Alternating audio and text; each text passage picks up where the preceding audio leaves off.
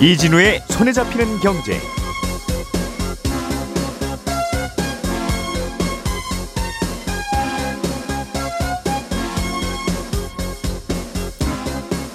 안녕하십니까, 이진우입니다. 밀 가격이 떨어졌는데 라면 가격은 왜 계속 오르는 것인가? 최근에 추경호 경제부총리가 한 방송에 출연해서 한 말인데요. 부총리가 직접 나서서 이례적으로 라면 가격을 비판하자 업계와 시장에서는 논쟁이 벌어졌습니다. 반도체 업계에서는 과거의 영광을 되살리려는 후발주자들의 움직임이 요즘 예사롭지 않습니다. 유럽연합과 인텔이 손을 잡고 반도체 투자를 개, 어, 대폭 늘리고 있습니다. 유럽의 천연가스 가격이 최근에 급등하고 있습니다. 작년처럼 에너지 대란이 일어나면 어쩌나 하는 우려도 함께 커지고 있습니다. 오늘은 이 뉴스들을 조금 더 자세하게 정리해보겠습니다. 유월 이십일 화요일 손에 잡히는 경제 바로 시작합니다. 우리가 알던 사실 그 너머를 날카롭게 들여다봅니다. 평일 아침 일곱 시 오 분 김종배의 시선집중.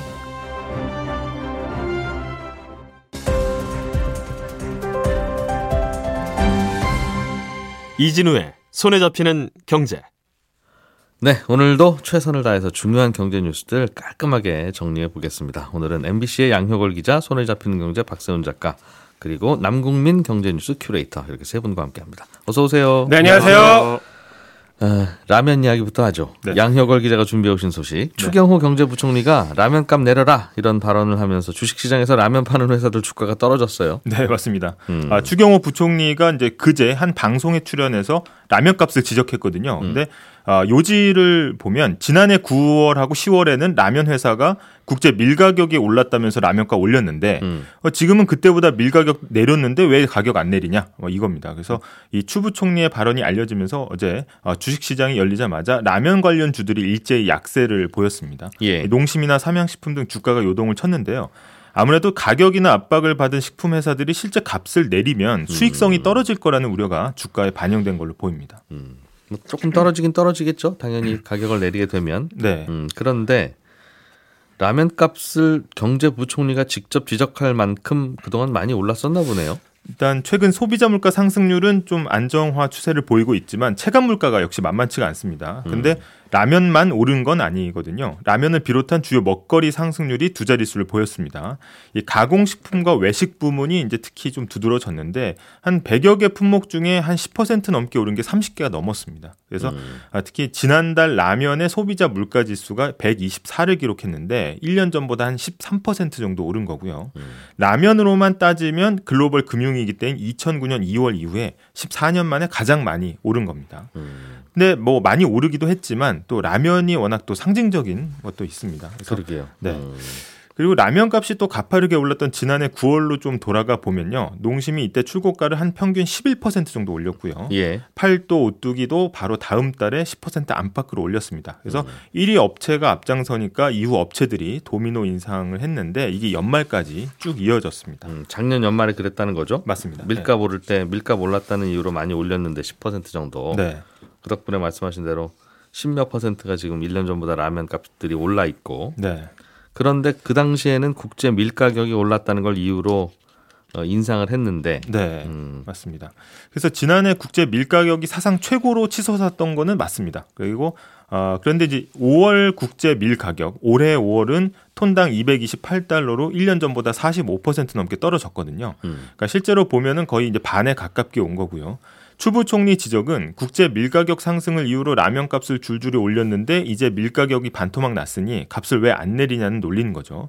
그러면서 이 정부가 하나하나 원가를 조사하고 통제할 수는 없다면서도 이 문제는 소비자 단체가 압력을 좀 행사하면 좋겠다, 이렇게도 이야기했습니다. 음, 추경호 부총리의 발언이 그렇던 거고. 네. 라면 업계에서는 또 반박을 할 만한 부분이 있겠죠. 네, 맞습니다. 음. 어, 아직 정부로부터 공식 요청을 받은 건 아니라고 하면서도 이 경제부총리가 직접 방송에 나와서 라면 값을 왜 안 내리는지 모르겠다고 하니까 일단 당혹감을 감추지 못하고 있습니다. 예. 이 공식적인 반응은 물가 부담을 낮추기 위해서 우리는 연중 검토하고 있다, 가격 하락을. 아, 근데 우선 식품업계는 국제 밀가격이 실제 수입 가격에 반영되는데 삼에서 육 개월 시차가 있다는 거고요. 음. 쉽게 말해서 밀가격은 내렸지만 밀가루 가격은 아직 안 내렸다는 겁니다. 예. 아, 그러면 밀가루 가격 내리면 되지 않냐 할 수 있는데 또 제분업계는 최근 국제 밀가격이 떨어졌다고 해도 음. 평년 대비해서는 여전히 높은 수준이고 밀가루는 뭐 가만히 있으면 밀가루 만드는 게 아니고 가공 비용이 많이 들어가는데 이게 크게 올랐다. 그래서 내리기 쉽지 않다는 입장입니다. 음. 라면 업계로 돌아와 보면은 또 라면 만드는데 밀가루만 들어가는 게 아니고 여러 원재료가 다 음. 들어가는데 국제 밀가격만 내렸다고 전체 가격을 내릴 수는 없다. 이렇게 항변하고 있고요. 음. 예를 들어서 원재료 비중이 높은 전분 같은 경우에는 또 오십 퍼센트 가까이 올라서 또 수익성이 악화할 것이라고 이야기를 하고 있습니다. 예. 주요 업체들이 사실은 이번 일 분기에 영업이익률이 크게 올랐거든요. 음. 그래서 아, 이거는 어, 국내 부문 때문이 아니라 해외 수출이 늘면서 올랐다. 또 이렇게 항변을 하고 있고 음. 또 라면 업체들은 이번 사태로 인해서 또 가까스로 회복한 수익, 수익성이 음. 다시 떨어질 걸 걱정하고 있습니다. 음. 그래도 대충 이런 정도 분위기 잡히면 상징적으로나마 좀 내려주는 게 그동안의 관행이었죠. 네. 딱 한 번 어. 내린 적이 있었는데 정부가 예. 워낙 직접적으로 라면 값을 지적하면서 실제 값이 내렸던 게 이천십 년인데 음. 어, 십삼 년 만에 또 다 가격이 다시 내려갈 수 있다는 전망이 나오는 겁니다. 그래서 당시의 농심은 주력 제품 가격을 한 최대 칠 퍼센트가량 내렸었거든요. 예. 이천십 년에도 밀가격이 내렸다면서 정부가 제품 가격에 대한 전방위 압박을 펼치기도 했었습니다. 그래서 음. 지금과 굉장히 유사한 상황인데 이번에도 같은 결과가 나올지가 좀 관심사입니다. 그러게요.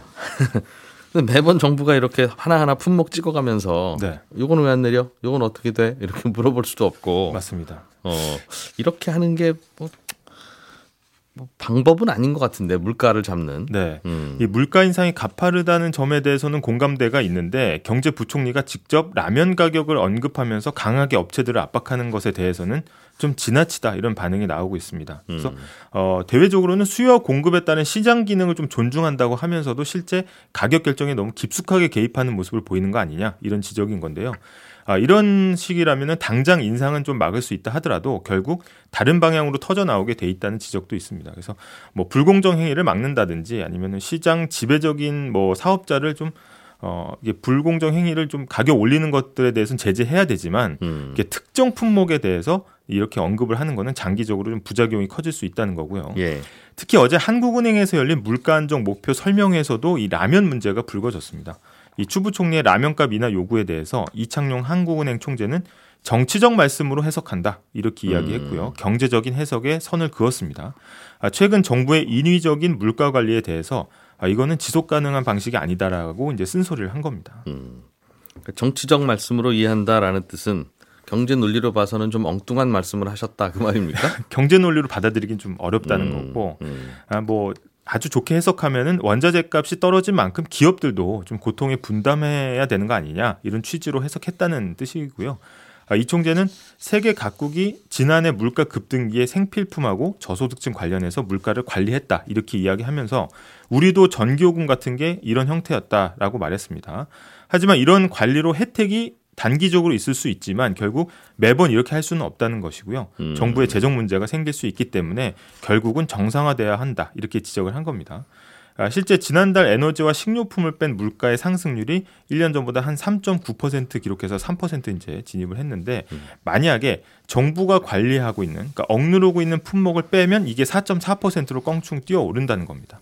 그래서 지금 물가 상승률이 삼 퍼센트대로 들어온 거는 자연스럽게 잡힌 게 아니라 이 정부가 인위적으로 누르고 있어서 일시적으로 눌리는 것처럼 보인다는 한국은행의 판단인 거고요. 예. 게다가 하반기에는 대중교통 요금 인상, 뭐 승용차 개별 소비세 인하, 종료, 뭐 유류세 인하폭 축소 이런 물가를 올릴 요소들이 줄줄이 남아있기 때문에 음. 지금이 어떻게 보면 안정화되는 추세라고 잘못 판단할 수 있다. 이렇게 경고를 준 것으로 보입니다. 음. 뭐 지금 라면값 뭐 당장 내리라는 것보다는 슬슬 다시 또 올리는 분위기니까 좀 조심 좀 하십시오라는 얘기 네. 선회를 하면 그런 것인데. 네, 맞습니다. 아, 이게 실제로는 그 라면 회사들도 라면값이 비싸졌다고 소비자들이 라면 소비를 줄이면 라면도 대체재가 얼마든지 있잖아요. 네. 빵도 있고 국수도 있고. 네. 그런데 그 가격 지불할 만하다고 생각하니까 소비자들이 계속 사는 거고. 네. 그러니까 라면 회사들도 가격을 올릴 수 있는 거지. 네. 결국은 그래서 가격이 올리는 게 우리는 특, 특정 공급 업체가 가격을 올려서 물가가 올랐다고 생각하지만 궁극적으로는 우리의 이웃들이 다 그 가격에 사니까 네. 올라가는 거다. 네. 일본이 그동안 가격 그렇게 못 올렸던 게 뭐 원가 부담이 없어져서 못 올린 게 아니라 십 엔이라도 올리면 사람들이 주머니를 안 여니까 그러니까, 네. 그러니까 못 올려고 안 올렸던 거 아니겠습니까? 네. 결국은 사는 분들이 있으니까 뭐 그 가격이 형성되는 걸 텐데 아무튼 뭐 해프닝일 수도 있고 좀 지켜봐야 되겠어요. 실제로 내리는지는 좀 재미있는 네 맞습니다. 어, 그 관전 포인트가, 관전 포인트가 되겠습니다. 되겠습니다. 네. 예. 박 작가님, 유럽에서 네. 천연가스 가격이 또 오르고 있습니까? 어, 천연가스 가격이 엄청 올라서 유럽이 난리가 났다는 소식을 작년에 제가 자주 전해드렸는데 다행히 작년 겨울에 유럽의 날씨가 좀 따뜻해서 가스를 좀 덜 쓰기도 했고요. 유럽 국가들이 여기저기서 가스를 쌓아서 창고에 잘 저장해둔 덕분에 점점 가격이 내리던 중이었거든요. 음. 근데 이달 들어서 갑자기 칠월 선물 가격이 급등을 한 겁니다. 지난달만 해도 메가와트 시당 한 이십 달러 정도 선에서 왔다 갔다 하고 있었는데 최근에 삼십오 달러에 거래가 됐거든요. 예. 오십 퍼센트 넘게 오른 겁니다. 물론 작년 여름에 한창 올랐을 때 가격이 한 삼백칠십 달러를 넘기기도 했으니까 그 당시랑 비교해보면 엄청 낮긴 합니다만 갑자기 가격이 이렇게 확 올라버리니까 혹시 작년 같은 대란이 올해 또 일어나는 거 아니냐라는 음. 보도들이 나오고 있는 겁니다. 왜 갑자기 올랐어요? 유럽 가스 가격은? 어, 유럽의 천연가스는 지금 주로 노르웨이에서 공급을 하고 있는데요. 노르웨이의 주요 가스 플랜트들의 유지보수 기간이 예상보다 길어지고 있고 음. 잘 안 돌아가서 그렇습니다. 예를 들면 어떤 플랜트 같은 경우에는 원래는 이달 이십일 일쯤에 재가동이 된다고 했었는데 예. 뭐가 문제인지 다음 달 십오 일에 재가동이 될 거라고 밝히니까 음. 아니, 그러면 좀 공급이 줄 것 같은데 라는 전망에 선물 가격이 급등을 했다라는 겁니다. 이 보도를 씨엔엔에서 했는데 씨엔엔에서는 이 현상을 이렇게 평가를 하더라고요. 플랜트 몇 곳이 가동이 안 된다고 해서 선물 가격이 이 정도로 급등을 하는 걸 보면 음. 유럽이 지금 천연가스 공급에 얼마나 예민한지를 보여주는 현상이다. 이렇게 예. 평가를 했습니다. 다만 지금 가격이 뛴 건 좀 일시적인 거고 작년 같은 대란은 없을 걸로 전망을 하고 있는데 이유가 유럽 국가들의 가스 저장고의 한 칠십 퍼센트 이상이 지금 채워져 있어서 그렇습니다. 벌써요? 한여름에? 네, 그렇습니다. 별일 없을 때 이맘때 저장률이 한 오십삼 퍼센트 정도 되거든요. 그러니까 평상시보다 훨씬 더 많이 저장을 하고 있는 거죠.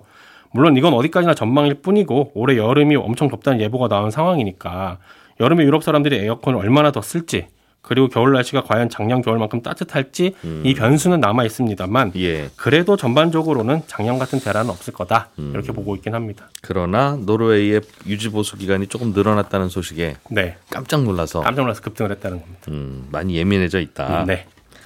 생각해보면 정말 작년, 지난 작년 겨울에 네. 날씨 추웠으면 어떡할 뻔했어요. 그러니까요. 와, 올겨울 또 어떨 좀 봐야 되겠네요. 네.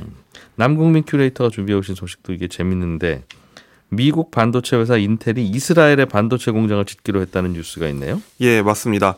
인텔이 이스라엘에 이백오십억 달러, 우리 돈으로 하면 삼십이조 원 규모의 반도체 공장을 짓기로 했습니다. 예. 이 발표를 네타냐후 이스라엘 총리가 직접 발표했는데요.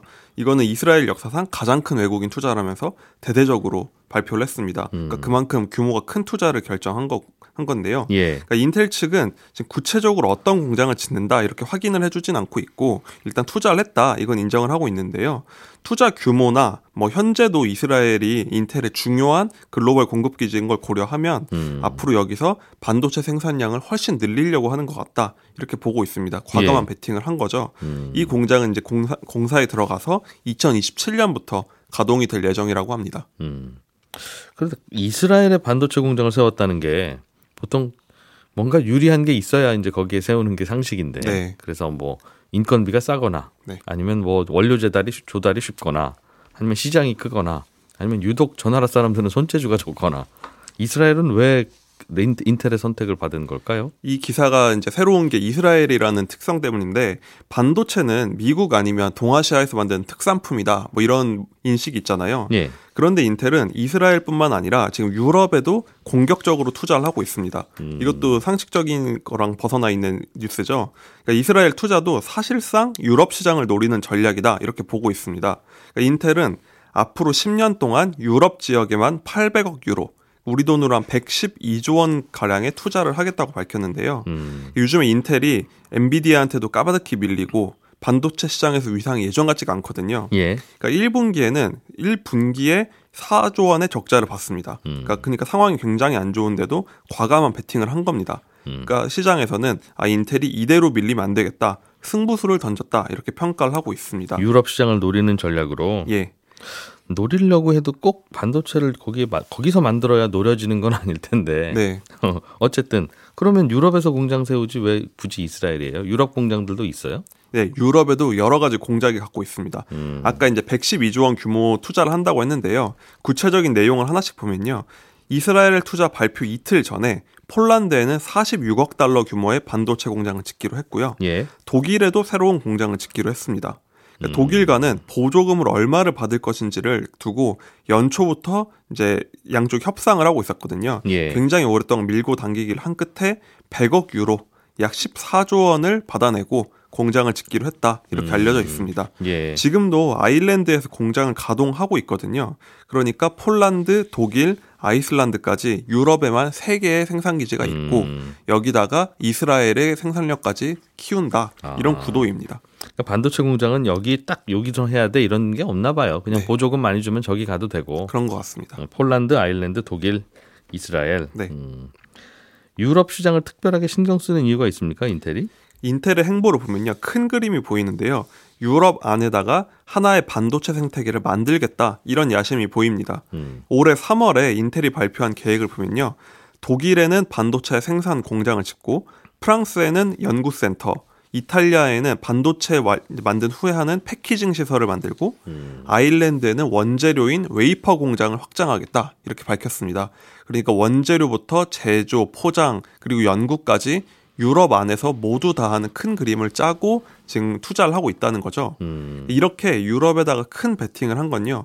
유럽이 소비는 굉장히 많이 합니다. 경제 규모가 크기 때문에. 예. 그런데 자체 생산량은 턱없이 적은 지역이기 때문이죠. 음. 그러니까 우리가 유럽에서 반도체 만들었다는 얘기는 굉장히 낯설잖아요. 예. 그러니까 지금까지는 그냥 미국이랑 한국, 대만이 잘 만들어주면 그거 그냥 사다 쓰는 게 유럽의 상황이었는데 아. 지금은 세계 정세가 이제는 반도체는 국가 명운을 걸고 직접 만들어야 되는구나. 이런 생각이 든 겁니다. 지금까지 자급, 자급자족해야 되니까 유럽도. 예, 맞습니다. 음. 지금까지는 그냥 배달시켜 먹던 거를 우리도 이제 무조건 만들어 먹어야 되는구나. 네. 이걸 실감을 하게 된 거죠. 미국도 지금 다시 자기 나라 안에서 반도체를 만들겠다고 해서 반도체법을 만들었는데 음. 유럽도 비슷한 내용의 유럽 반도체법을 연초에 만들었습니다. 네, 그런데 반도체 회사까지 만들 수는 없으니까 네. 여기서 이제 들어와서 만들어줄 기업을 찾다가 음. 이 빈틈을 인텔이 치고 들어간 상황이다. 이렇게 보입니다. 그렇군요. 그러니까 인텔은 독일에 짓는 공장에 백칠십억 유로를 투자하기로 했는데 이 중에 보조금이 백유로를 받아냈습니다. 그러니까 아, 도, 거의 독일 정부한테? 네. 어. 그러니까 거의 공사 비용의 절반 이상을 보조금으로 받아낸 거죠. 음. 유럽은 이렇게 공장을 유치하고 여기에다가 유럽의 유명한 네덜란드 에이에스엠엘 같은 반도체 장비 업체들의 노하우를 적용하면 네. 우리도 다시 반도체, 다시 영광이 돌아올 수 있다. 이런 계획을 세우고 있고요. 계획은 이천삼십년까지 현재 반도체 점유율 구 퍼센트를 이십 퍼센트까지 세계 점유율을 늘리겠다. 그러니까 유럽도 반도체 만들겠다. 이런 구상을 하고 있습니다. 앞으로 반도체 공장 지어지는 곳의 위치는 어, 다분히 전략적이고 정치적이네요. 네. 보조금 받으러 저기로 가는 거고. 네. 아마도 이스라엘도 뭐 유럽 공략이라는 명분은 있기는 있는데 아마 이 동네가 지금 미국이 이란이랑 핵 협상하느라고 네. 이란이랑 슬슬 좀 친해지면 제일 난감한 게 사우디 특히 옆에 있는 이스라엘 이런 그쵸. 데는 매우 날카롭잖아요. 네, 그렇죠. 그래서 아마 뭐 하나 달래주는 것일 수도 있겠다. 네. 음. 그러니까 이제는 산업적인 면만이 아니라 정말 예. 정치적인 수를 다 파악해야 되는 그런 음. 상황이 됐습니다. 그러니까 인텔 공장이 여기 있으면 유럽에서도 이스라엘이 무슨 약간 불리하다 싶거나 아니면 공격을 받거나 하면 참전해야 할 이유가 또 생기는 거잖아요. 그렇죠. 우리 인텔 공장 지키러 가야 되지 않냐 이런 얘기가 나오겠죠. 음. 요즘 반도체를 이, 이 나라 저 나라들이 만들거나 아니면 일본도 그렇고 예전에 만들었다가 에이 우리 그냥 반도체 사다 쓸래 하는 나라들도 다시 공장 세우는 게 붐인가 봐요. 이렇게. 예, 그런 트렌드가 지금 전 세계에 불어닥치고 있는데요. 음. 지금까지는 미국이 설계하고 일본의 장비를 가져다가 한국과 대만이 만들면 그냥 전 세계가 다 이걸 사용을 했습니다. 예. 특히 요즘은 티에스엠씨의 위상이 워낙 커서 사실상 첨단 반도체는 전 세계의 반도체를 이 회사 하나가 책임지는 수준이다. 거의 음. 반쯤 독점이다. 이런 얘기까지 하고 있었거든요. 그런데 지금 상황을 보니까 이거 전쟁 한번 나면 혹시 대만 침공하게 되면 전 지구의 반도체 공급이 끊기는구나 이런 위기감이 생긴 겁니다. 예. 그러니까 이제는 반도체 자급자족에 모두가 도전하는 상황이 된 거죠. 아까 말씀드린 것처럼 배달을 시켜 먹다가 음. 이제 모두가 텃밭 만들고 직접 밥, 밥을 지어야 되는 그런 상황이 된 겁니다. 음. 일본도 최근에는 삼성도 유치를 했고요. 티에스엠씨, 마이크론도 자국 안에 유치를 했는데 네. 일본까지는 그래도 과거에 반도체 영광이 있는 나라니까 그럴, 그럴 수 있겠다 싶지만 요즘은 인도에도 투자가 이루어지고 있습니다. 음. 그러니까 이런 분위기가 워낙 치열하니까 보조금 전쟁이 벌어져서 네. 반도체 회사들이 이제 전 세계를 돌아다니면서 이 나라는 얼마 줄 거냐, 저 나라는 얼마 줄 거냐 이렇게 흥정하는 게 일상이 됐습니다. 음. 사실은 이런 분산 구조가 경제적으로 아주 효율적이진 않을 수 있거든요. 왜냐하면 지금까지 한 나라에서 만들었다는 건 그 나라에서 만드는 게 제일 싸고 제일 효율적이어서인데 예. 지금처럼 막대한 보조금이 풀리면 이게 이제 경제 논리가 아니라 정치 논리로 변해가는 거죠. 음. 사실 대만을 피하는 이유도 이제 지정학적 리스크 때문이잖아요. 네. 그러니까 뛰어난 가격 경쟁력으로 우리나라는 수십 년을 달려와서 지금의 위치를 만들어놨는데 갑자기 구도가 정치적인 문제로 변해가면서 음. 경쟁자들이 마구 늘어나고 환경이 매우 안 좋아지고 있는 겁니다. 음. 이런 트렌드가 우리나라 반도체 업계에 미치는 영향은 뭘까요? 지금 삼성전자나 하이닉스는 일단은 마이크론이나 인텔에 비해서는 눈에 띄는 나라에 진출하고 있지는 않습니다. 그러니까 선두 기업과 추격자의 분위기 차이가 있다 이렇게 보고 있는데요. 음. 일단 삼성전자와 티에스엠씨는 그야말로 시장의 최첨단에 선 기업들이거든요. 그러니까 지구에서 제일 좋은 반도체는 이 두 나라밖에 못 만든다. 예. 이런 상황이니까 이나, 이런 반도체를 쓰는 주요 고객사는 미국에 있습니다. 음. 뭐 미국의 엔비디아나 에이엠디 같은 이제 그런 기술 기업들이죠. 그, 특히 핵심 시장은 미국이니까 현재는 투자도 미국에 포커스를 맞추고 아직은 미국, 일본, 한국으로 이어지는 기존의 음. 밸류체인에서 아주 어려운 경쟁자인 티에스엠씨와 싸우는 구도다. 즉 우리는 최첨단 반도체 시장에선 지금까지 하오던 구도를 음. 싸우고 있다는 거죠. 그런데 유럽이 또 변수가 돼서 한국 반도체 회사도 오라고 할 수도 있다. 예, 그렇습니다. 음. 근데 지금 아직 시장이 확실히 자리 잡지 못한 곳에는 이제 리스크를 감수하고 베팅을 아직은 하자고 하고 있지 않은데 예. 유럽 내 시장도 이제 유럽 고급차에 들어가는 것들이 이제 주요 차량용 반도체가 왔는데 이게 수익성은 낮다고 하거든요. 예. 근데 아직은 크게 돈 벌 구석이 없다 이렇게 하고 있는데 로보콜은 굉장히 들어오고 있습니다. 음. 그러다 보니까 우리도 이러다 보니까 반도체 공장 시설 다 뺏기면 안 되니까 음. 한국에서도 열심히 지원을 해서 묶어놔야 된다 이런 예. 얘기가 나오고 있는 거죠. 그렇군요. 인텔이 이스라엘에 반도체 공장 짓기로 한 걸로 보고 아, 전 세계에 이제 이 등, 삼 등 반도체 회사들도 여기저기 출장 다니고 있구나. 네, 부르는 데도 많고 주문하는 데도 많고. 네. 어. 자, 박 작가님이 준비해 주신 소식 하나만 좀 짧게 들어보죠. 네. 반도체 일본산 반도체를 러시아로 못 들어가게 막아놨는데 네. 알고 보니 꽤 많이 들어가고 있더라. 그렇습니다. 이런 보도가 있었네요. 어, 일본도 미국 따라서 러시아로 들어가는 다양한 물품들을 통제하고 있고 그중에 하나가 반도체인데 음. 알고 봤더니 작년 이월부터 올해 삼월까지 일본 반도체 기업들이 만든 반도체가 거래 규모로 보면 백삼십오억 원 정도 팔렸고요. 음. 반도체 칩은 한 이백만 개 이상이 지난 일 년간 제재에도 불구하고 러시아로 들어갔다는 겁니다. 예. 일본에서 바로 러시아로 간 건 아니고요. 음. 이건 일본 정부가 규제를 하니까 안 될 거고 우회 경로로 러시아로 들어간 건데 우회 경로가 어디예요? 홍콩을 포함해서 중국입니다. 그러니까 음. 홍콩이나 중국에 있는 업체가 일본에서 반도체를 대량으로 산 다음에 그걸 다시 러시아에 되판 거죠. 네. 일본 정부 입장에서는 일본에서 나가는 걸 막을 수 있는데 다른 나라로 갔다가 러시아로 들어가는 건 손쓸 방법이 없는 아, 겁니다. 그러니까 러시아로 친한 나라한테 파는 것까지 막아야 되는데 네. 그 나라가 얼마나 친한지는 알 수 없으니 그걸 막을 수는 없죠. 그러니 다 이렇게 새는 거네요. 그렇습니다. 지난 사월엔 인텔 거도 러시아로 어. 들어갔다는 보도가 나왔거든요. 그래서 이렇게 우회 경로를 통해서 들어가는 것까지 제재해야 되지 않느냐, 제재의 실효성을 높여야 야. 되는 거 아니냐라는 얘기는 나옵니다만 그걸 어떻게 이걸 어떻게 막을 수 있겠습니까? 음. 라는 보도가 어제 나온 겁니다. 그렇군요. 우리나라 반도체도 그럴 거예요 아마. 다른 데다 네. 팔면 그것 다 팔다가 또 다른 데도 사고 하면 막기는 쉽지 않을 텐데. 그렇습니다. 예, 저희는 내일 아침 여덟 시 삼십 분에 또 재미있는 경제 뉴스들 많이 모아서 돌아오겠습니다. 이진우였습니다. 고맙습니다.